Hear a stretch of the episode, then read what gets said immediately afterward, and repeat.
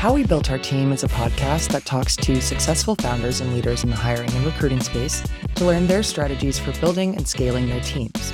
From attracting and impressing top talent to creating a strong company culture, our guests will share their insights and experience on what it takes to build your dream team.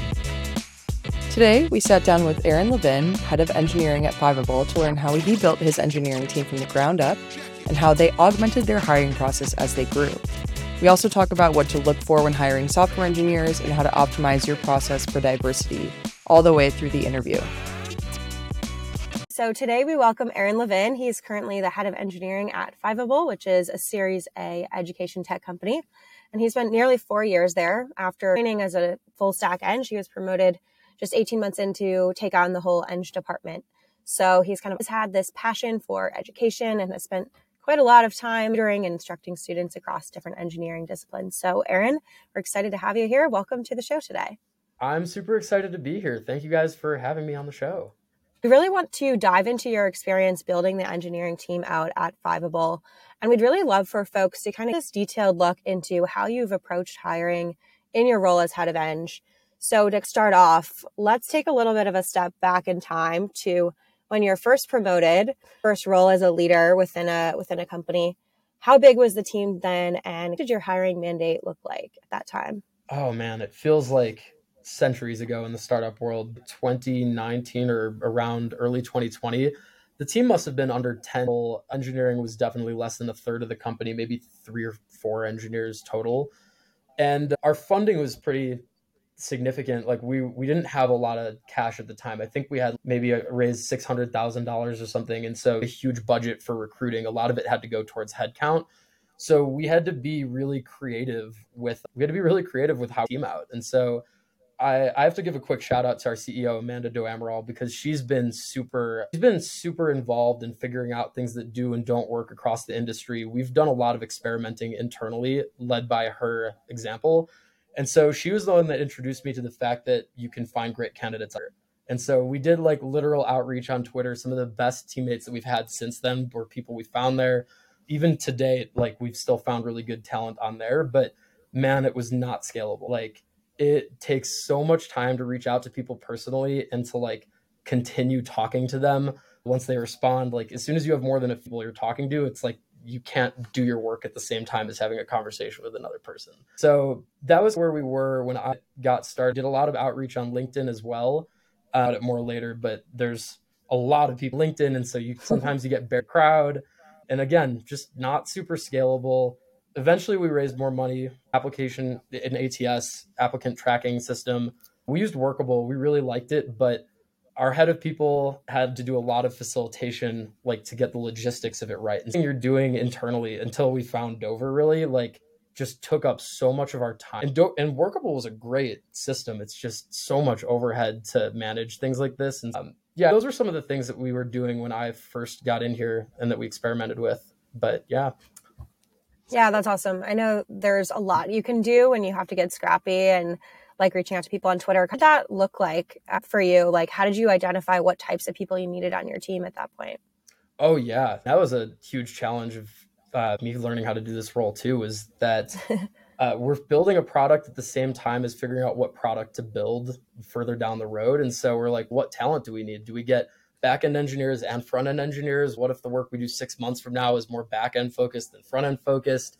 And then again, it comes back to how hard it is to find candidates that are flexible or interested in exactly what you need, your options are when you've got Twitter and LinkedIn as your main sources of filtering candidates. And so my approach has been like to add a flexibility for as long as even now we really try and hire people with a product mentality because if an engineer is flexible in what they can work on and they have the right mentality for what you're trying to build and the problems you're trying to solve, it'll get you a lot further than hiring someone that can be handed a spec because that's like more overhead for your product team now. They need to be really rigid and it's not really a trusting culture if you if you're expecting people this domain this side of the company knows the best about this we're going to hand off the requirements to them. So we really like everyone to have context on what we're trying to do and just hire flexibly people that like to wear a lot of hats.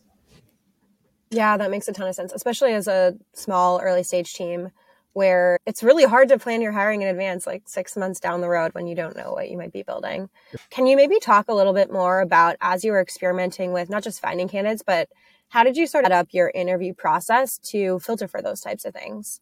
Say someone's building out engineering and they want to hire for those things, but they're like, what do I look for? How do I know that's what candidates have? We so I think it was challenging when we were such a small team because if you really wanted to get like a full comprehensive like overview of a candidate, you would want it takes up a lot of your team's time. So we would want and we would take the time to do that for sure. Um, but it pulls engineers and it pulls me away from other things that we could be working on. And again, when you're small, like you much of your time as you can and learning about the problems you want to solve. We uh, we had a technical round where we would ask them to we would have a technical round where we would give them some premise and ask them how they would approach the problem. Like how would you spec out from the front end to the back end? Like how would you architect a feature that solves some kind of problem or and like sometimes we would give them the feature generally and ask them to scope out like how would you just, just work on this? Would you how would you break it into phases? Things like that. And you could generally get a good sense of like how wide their knowledge is because they don't mm-hmm. the whole thing. They just have to plan out the project. And so you could see how one think through the details of it and that's the process where we would ask their like philosophy on testing for example and that helped us like weed out people that have a really pragmatic mind stage startups because they would like a great quality answer would be uh, if you're trying to validate a new idea like maybe it doesn't make sense to like treat it like it's a it's the next golden thing the company's going to be work. we want to do something simple get some validation once it starts taking off then we'll, we can rebuild the whole thing but if you spend the whole planning it thoroughly from the start you're not going to get to throw many eggs at the wall and see which ones stick things like that that makes a lot of sense i have a question for you aaron pivoting a little bit slightly so I've heard, and I could be wrong, that engineers receive a lot of messages every day from recruiters. Uh, has that been your experience personally as a candidate?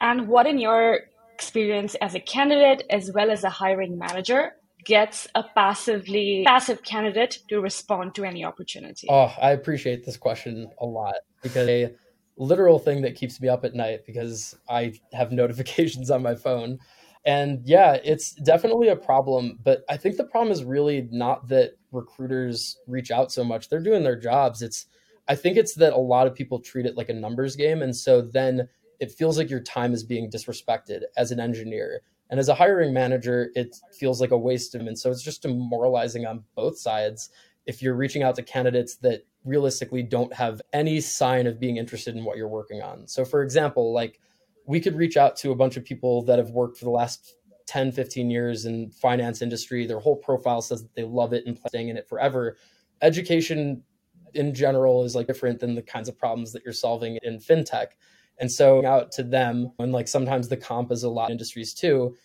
we it might just sound tough. I you could for myself personally like when i was in more of an ic role they would reach out to me saying they really appreciate my with X, Y, and Z, and I literally don't have anything on my profile that says I have experience with X, Y, and Z. It's just just gonna ignore them. And I used to respond to them too, and I was like, "Here's what you should do differently," and then that was exhausting. It's something that should change in the industry. I really hope it does, and I think it's starting to. And I would love to hear how do you feel Dover has helped you with that?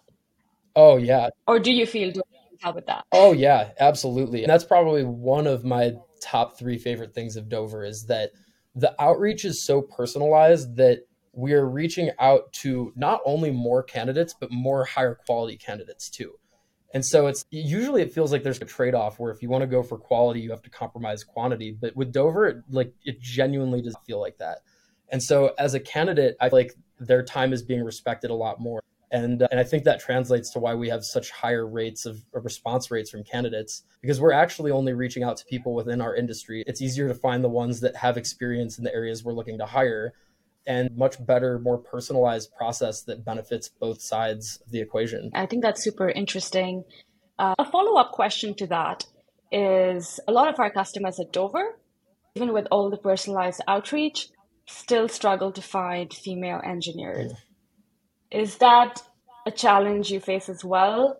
And what tips would you give other hiring managers who are looking to hire a female engineer? I want to take a step back and look at like the broader context is that the real reality is that there are less female engineers than male engineers and non-binary and anything non-male in general and this is actually one of the reasons i'm interested in education is that i think from a young age there's kids are growing up not being exposed to people that do the things that they're interested in and then you don't really see the path for yourself in it. So it's a real privilege to be a hiring manager and to be in a position where we can try and make our company set the example that you can have a any kind of software engineer. And dover does help with that a lot.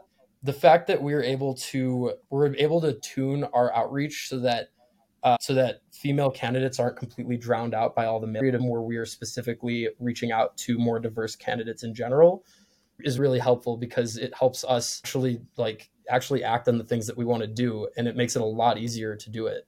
Yeah that's awesome. You mentioned your your ceo was super involved in the beginning in the process. Has she still been involved in the process? Like tactically has she been somebody that you've brought into the engineering interview process or uh, the outreach process to sort of mitigate that feeling of being reached out to by a male and you're a female engineer and wondering about that that makeup in the company? That's a great question. We've done a few different things. We always extend the opportunity for candidates at the end of their interview process to meet with her because i think it's really important they get to see like from the woman herself like what we stand for and hear it in her words. I love that she's been open to doing that because it definitely takes up time out of her day to do it but yeah we've also tried with having outreach come directly from her dover makes that easy as well Dover makes that easy because we can do A B tests and emails from different people on our team.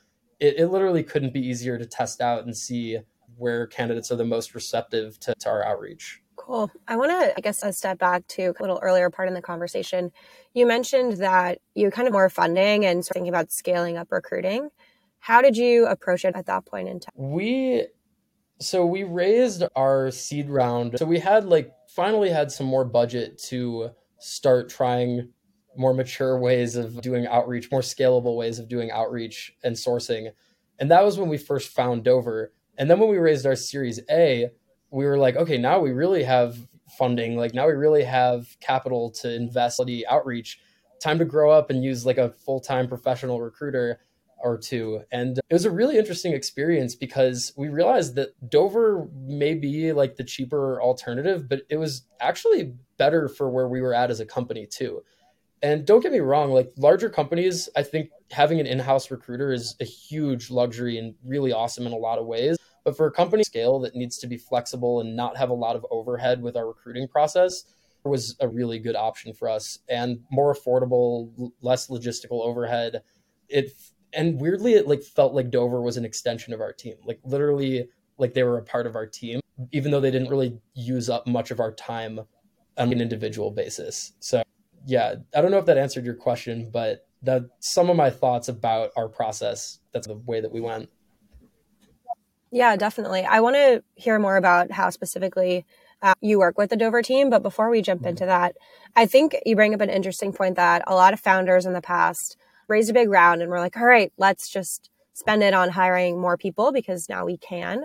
Now, in today's kind of environment where it's much harder to raise, people are a lot mm keeping their purse strings a little more close to their chest. Do you think that mindset will kind of evolve as people think more critically about how am I going to spend now that I have funds, or has that mindset changed at all? Would you say? Oh yeah, that mindset changes. A lot of the big tech giants now are facing the music finally, where they were they drove up salaries in a way by just hiring go. There's all these reports coming out now of people that had to fight to find things to work on at those companies.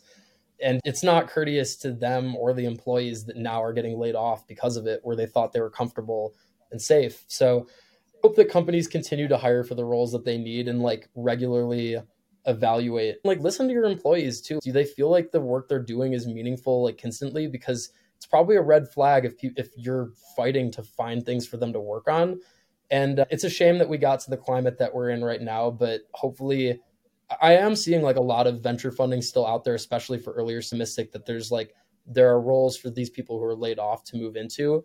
That this kind of awakening helps us not make those same mistakes in the next decade. Yeah, yeah, that makes a lot of sense. I just had a follow up question on the salary comment that you made. Yeah. It is a tough question, but I would love your perspective on it. So, obviously, we're seeing a lot of layoffs, a lot of engineers. I think for the first time in the history of layoffs are getting laid off to the degree they are. Some of them have got great packages or were laid off with a great salary because of you know just the way things were a couple months ago.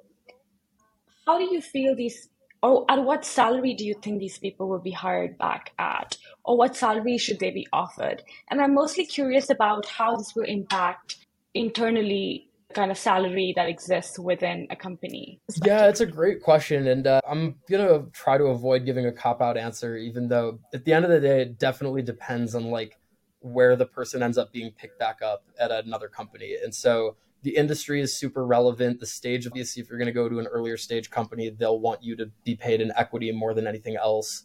I don't know.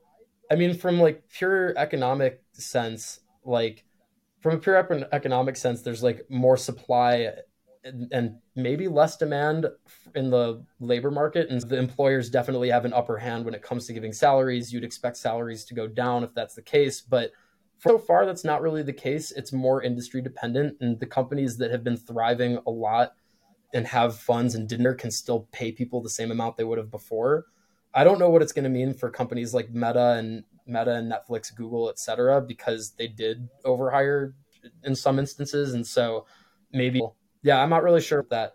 One thing I will call out is something that I, interesting I read recently was that there's a lot of people acknowledge that there's startups and then there's FANG and there's big tech. And this thing I was reading was saying that there's an interesting middle ground where it's like tech companies that aren't really tech companies. So like Kroger is an example of that, like grocery store companies like Target, et cetera, where they've always had like a really reliable business model. And so they didn't overhire for the prospect of achieving massive user growth and what have you. They've just always hired what they needed. And so surprisingly, you don't hear about companies like Target and Walmart doing massive layoffs right now necessarily because mm-hmm. they've built sustainably. And so companies like that, I think, are especially poised to continue giving out the salaries that they've been for past several years and decades. So those are some of my thoughts on that. That's so interesting. So it seems like the talent from big tech will probably flow back to the more traditional industries potentially because they seem to be hiring still. I never thought of it that way. No, thanks. Thanks for sharing. Yeah. Yeah. Yeah. Yeah. We're also seeing a lot of new companies get founded from people who maybe have like months of severance from Facebook or Meta that are like, oh, great. I've always kind of started something. Why not try it now? So I saw something posted that new YC batch is still getting funding uh, despite the market and everything. Yeah, totally. We're during the last recession and think companies like Uber and maybe Airbnb were some of the biggest things now that came out of that. And especially right now with this booming AI landscape, like it's insane the amount of people that are going to have months of severance that they can just actually focus on taking a risk and building their own thing now. Like I can't wait to see what the what kind of companies spawn out of this a few years from now. It's really exciting in a way. So I know we've kind of on a few different mm-hmm. kind of tangents here, but it'd be helpful to go back and learn a little bit more about how your team has used Dover. I know you said you think of Dover like an extension of your team, and you've obviously used it a lot for sourcing and outbounding candidates. How do you normally work with the Dover mix of software and then obviously support from folks on the Dover side as well? 100%. I would say like 100% of the way, 90% of the way that we work with Dover is just through Slack. So generally like when we're in a groove and we don't need anything from like actual Dover support staff, we've got candidates coming into a Slack channel. Our it couldn't be easier for our team to be on the same page, a candidate right in the Slack thread, quickly see links to their LinkedIn, to their resume, to any conversation they've had with us via email. And uh, we can just click a button right in Slack, make a decision. Easy. Clearly couldn't be easier. I keep saying that, but it's just generally so. We do all of that in Slack. And then when we do, on the rare occasions, we do need something random. It's like we need to respond or reschedule, or we don't know how to use part of the Dover app because frankly, we're just too lazy to figure it out. Even though literally today, like it was so easy. I was like, I don't want to bother them. So I'm going to go figure it out.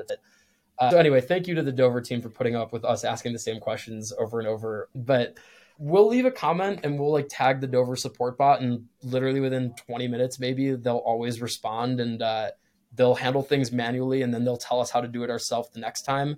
Uh, it's probably one of the support teams I've worked with, like in terms of the way that you guys actually help us when we need help, but also like the system that you place. Like I don't need to do phone tag or email tag for a couple days to get what we need. Email tag is the worst, but Slack literally just tag a Slack bot and then anyone on your team I think can respond. We don't have a single rep and if they're out of office, we can't get help like um, so we really rely on that Slack bot a lot and it's super helpful. That's awesome to hear. Something that we're kind of exploring going into this next quarter is making bigger bets on kind of conversational AI and even making that even easier than the interfaces that you interact with Dover. Wow. So we're super excited about that. I talked to one of our engineers earlier today and he's like, so excited about what we're working on now. So that hopefully will be coming up. Yeah, me too. That sounds like a really good opportunity. And like the worst case scenario is that for some amount of time we don't get the right response from it, but at least we're getting something back immediately. And then over time it'll obviously get better too. And yeah, that's super exciting. I can't wait to see that roll out. Awesome. I'm curious how Dover has helped you kind of to iterate on your recruiting process. Kind of you approach getting candidates. Obviously, what that looks like now is maybe a little bit different than when you were building your team of like your four engineers. Totally. Do you have any comments on that? Yeah, totally. I would say that because so much of the Dover process can be done through Slack and also just in a single platform, like our sourcing is even happening through there. And I'd say because of all the ways that Dover works, because it takes the grunt work out of the sourcing and recruiting and interviewing process even. Oh my gosh I, we haven't even talked at all about how you guys do the screening round but we get so much time back in our day from not having to worry about all the logistical overhead that we can spend a lot more time internally actually talking about the candidates themselves. And also are we asking the right questions to the candidates? Like we like the time that we would have spent like figuring out why did it take an extra day for us to respond to this candidate is now spent on us actually talking about how we're interviewing people. Yeah, without getting into too much too many specifics, like that's how Dover has played a role in us being able to iterate. We just have more time to talk about the important parts. Maybe this would be a good time to talk and talk more about how you've used the Dover screening round. Yeah, absolutely. So Dover just handles the screening round. And so that first round when you're like you want to have more candidates coming in because you want to hear what they have to say and maybe there's a candidate that you're on the fence about and you want to have someone meet with them face to face and hear what they actually have to say give you some more context on their experience. The fact that dover handles the screening round means that we're able to give more opportunity to people that we might have otherwise overlooked and if we're on the fence about someone and our time is precious and we don't have a lot of it you have to turn people down for screening but because Dover handles that round, that's how we work with them. And we can iterate on our screening round questions. We just go into the portal and change them. Dover will ask them different things. You guys generally have pretty good context on our company and are able to answer questions about the role, which is really cool. Uh, if candidates ask about it, you guys actually, I've noticed you guys respond with answers to the role without necessarily needing to reach out to us for obvious ones, which is awesome and you still reach out to us when people ask things that you don't know the answer to offhand. Yeah that like top of funnel part like dover's just been critically huge for for us like improving our process. I know that there's obviously a lot that you can do within dover and it's just kind of a matter of what do you want to offload versus what do you want to handle yourself. Some people like really want to take that time on the first call but it seems like your team is all about kind of up leveling getting the grunt work off the plate and making more opportunity for candidates to kind of show what they show what they know so you can give them the opportunity to interview with you down the line. 100% and we've been like so so so pleasantly surprised by some of the candidates that we were really like on the fence about that ended up having an off reading around we're like wow like they had such good things to say that their linkedin didn't necessarily reflect. And so it's really awesome being able to do that. Yeah aaron i'm also curious to know more more tactically too. Like if as you guys have scaled and grown your recruiting process, how has Dover, the way that you've used Dover, shifted and changed? Do you think of any maybe like specific moments that you've thought about where you viewed this as more of uh, not like a replacement for a recruiter, but a tool that aids in that process? Oh, totally. What I'll say to that is that every time Dover rolls out a new feature, the process with Dover changes because you guys don't release bad features. So truly process changes every time that you give us a new opportunity to use it better. The most recent thing i can think of is of candidates that we want to interview. Uh, from are they actually in our industry? Do they have a history? Do they job hop a lot? Things like that. And diversity especially. I mean uh, we have a new phased approach now for this role that we're working on a senior product engineer hire. And we wanted to like intentionally promote diverse candidates. So we split it into three phases two weeks where we prioritize diversity above everything else, uh, uh, all else held constant. But and then we open it up to more people. Where now more outreach to more people care a little bit less about diversity because again there's less candidates in that pool. So if we don't find one in those first two weeks we broaden the search. And then the third phase of that is that now we uh, phase three is that we open it up more to people that job have a history of job hopping a little bit more. And so uh, things like that every time you guys were, were able to enhance the way that we find candidates so we can find better and better matches. I'm curious, do you use Dover to clean your inbound applications? Because I feel, especially these days, there are a lot of people, a lot of great people who are looking for jobs, and they may be actively applying more than ever before, especially software engineers. I'm so glad that you brought that up because we were literally talking about that yesterday because we still have our own company website and we still want candidates to apply directly. Like some of the best candidates you'll ever get are the ones that found you rather than you finding them. And so Dover generates a job application. They even can use AI and just so you can get something up really quickly because a lot of uh, a lot of job app job description pages are generally pretty similar these days. Nice, you guys can produce one for us, but yeah, so we literally just link to the Dover job application and job description right from our website. And that was what we were talking about yesterday is like, we want to make sure we've got more surface area for direct applicants to find us. And we also want them to go straight through the Dover process because we love having it come right to our Slack channel so we could thumbs up and move them forward, go through the Dover screening round. The more we can unify our process, by far the better. And I almost totally forgot that's uh, an awesome aspect of Dover. Having those Dover JDs is great. Yeah, Dover generated JDs. I think we we use a little bit of AI to, you know, put together something pretty quickly. So no, love to hear that. And I love your your thoughts on the inbound process as well. Would love to hear I know that you you're interested, you love the use of AI in recruiting. So would love to hear your thoughts on that. What do you think? Is it here to stay? Is it the future of recruiting? It's funny how the AI has taken off across every industry and we gaslight ourselves a little bit, at least myself and some of my colleagues when we talk. We're like, is this a fad? Is everyone like just hop like every platform has AI now, which is a testament to how easy companies like to build AI products. It's really outstanding. But in recruiting especially, in recruiting especially, I think it's here to stay. Because everything I was saying earlier about how hard it is to find how manual and tedious and hard it is to find candidates that are in your in your industry or have experience with your tech stack and even the outreach especially the outreach like i i skim a candidate's profile and find that they're a good match and then thumbs up it and then write an email to them. And i want to personalize my outreach to them. I want them to know i actually looked at the page but gosh it's just so tedious to do that. Uh, and so if i can trust this ai to write something in my tone of voice that tells them about and even can go a step further and say not only do we see that you have perfectly relevant experience. You look like you'd be interested in this job we have open, but also like here's how your experience connects to the actual job that we're hiring for. I've never seen anything so personalized. It's it's finding higher quality candidates, it's respecting their time, and I think it's just outstanding. I'm really excited to see the other ways that it's used within recruiting that I haven't even thought of yet. Awesome. We're also very excited about it. Uh, I do have an, another question. Yeah. Oh, I know I'd reached out to you recently about a new community that Dover is launching called the Venture Hiring Network.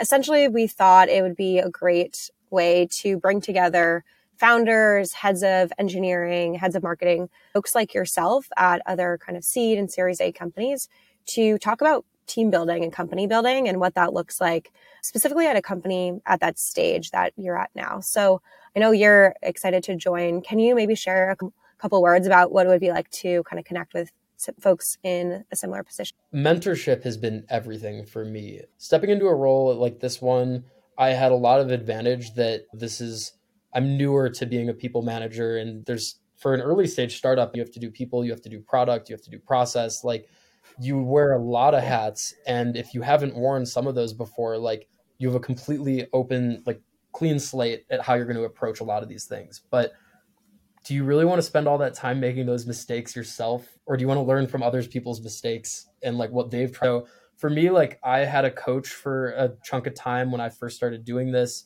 i had a coach i talked to people in the industry like it's incredible like simple processes you'll hear from other teams that could be so applicable to yours like there's this is an art not a science and so the only way you can really figure it out is being exposed that have recently been in your shoes or are currently in your shoes. And so having other people that are at a similar to you or a little bit further along is just critical for you not wasting time making painful mistakes yourself when they have the lessons to already teach you for it. So yeah, it means a lot to me that I might have the opportunity to be in this network.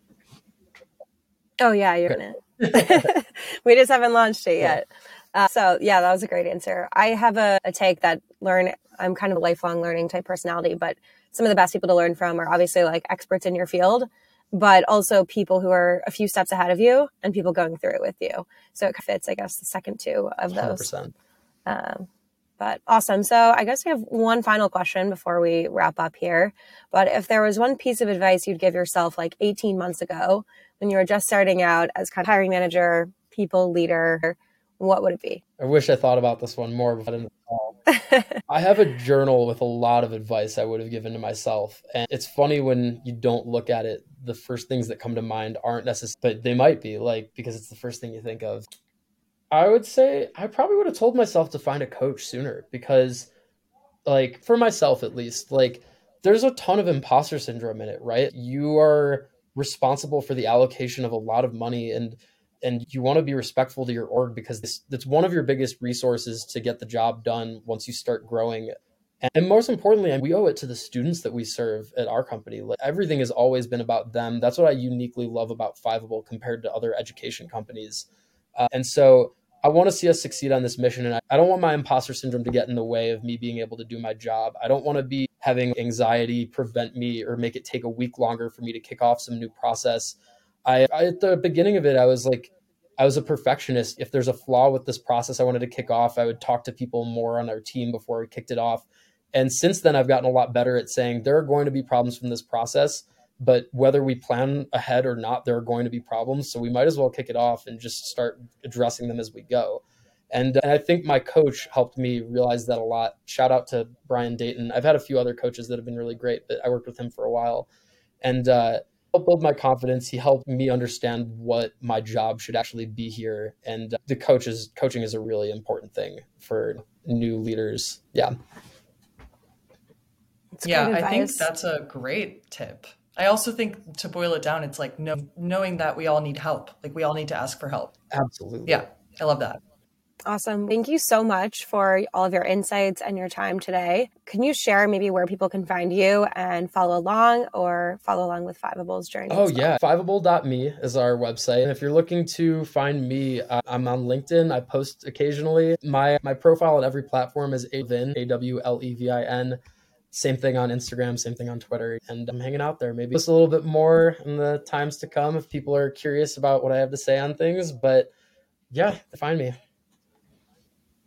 Awesome. Sounds great. How We Built Our Team is produced by Dover, a recruiting operations platform that helps you attract and engage the best talent. You can find us on Apple Podcasts, Spotify, and anywhere else that you listen to podcasts.